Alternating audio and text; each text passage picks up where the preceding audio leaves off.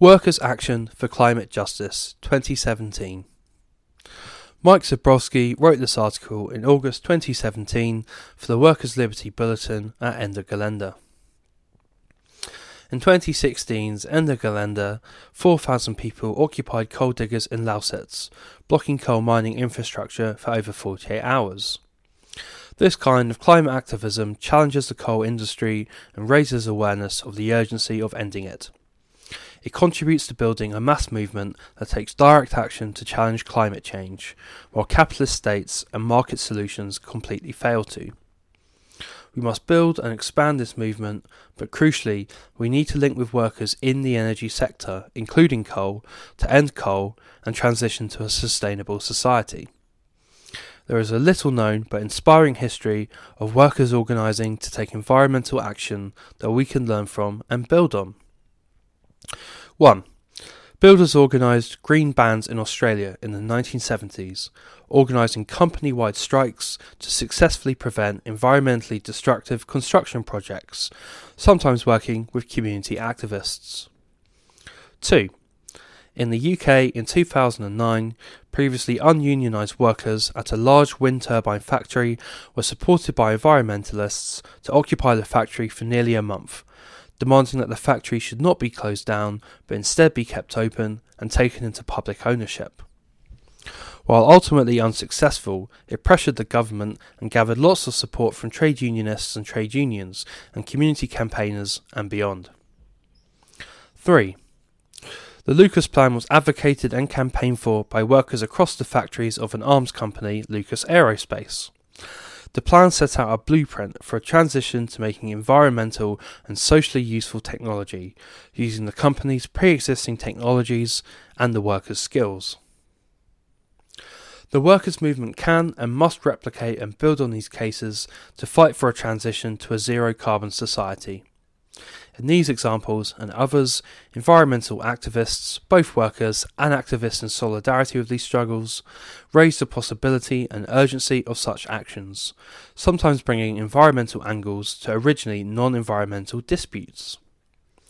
The unlimited drive for more profit within capitalism means that ultimately climate change cannot be effectively tackled without overthrowing capitalism and creating a democratic and sustainable alternative. Whilst the climate crisis threatens most of humanity, its roots in capitalism, and so the exploitation of the working class, means that workers must play a central role in stopping it. The working class alone has the power and interest to replace capitalism with a democratic alternative that is socially just and ecologically sound. Capitalism's unlimited profit drive necessarily also drives it for the greatest possible exploitation of workers. This in turn pushes workers towards organising and fighting in defence of their interests and against exploitation. These struggles, as they increase in strength, tend to increasingly challenge capitalism and point towards a society beyond it.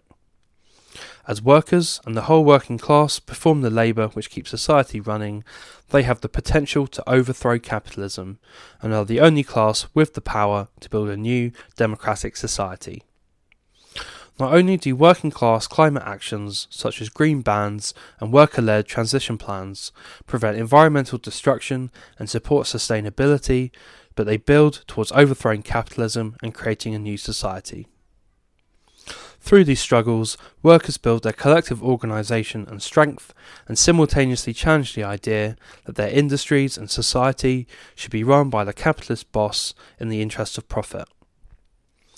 Rather, Actions like these raise the possibility of industries and societies run by the workers themselves, in the interest of humans and of environmental sustainability, and they demonstrate that this is possible. We need working class orientated revolutionary environmentalism within both the workers and environmental movements. As an environmental movement, we need to engage with and support workers' struggle in our activism, we must raise demands and slogans which reflect this. Not only to shut down coal mines and coal fired power stations, but for investment in green energy and technology that will replace the energy and jobs produced by the coal industry.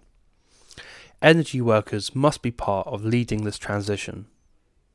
We should link to and engage with workers in RWE and beyond, finding activists and potential activists, and taking up jobs in the sector to organise for this. This kind of activism is difficult, as workers in such industries, feeling their jobs threatened, are often encouraged by their bosses to feel hostility to environmentalism. But such activism is necessary to stop climate change and to build a better society.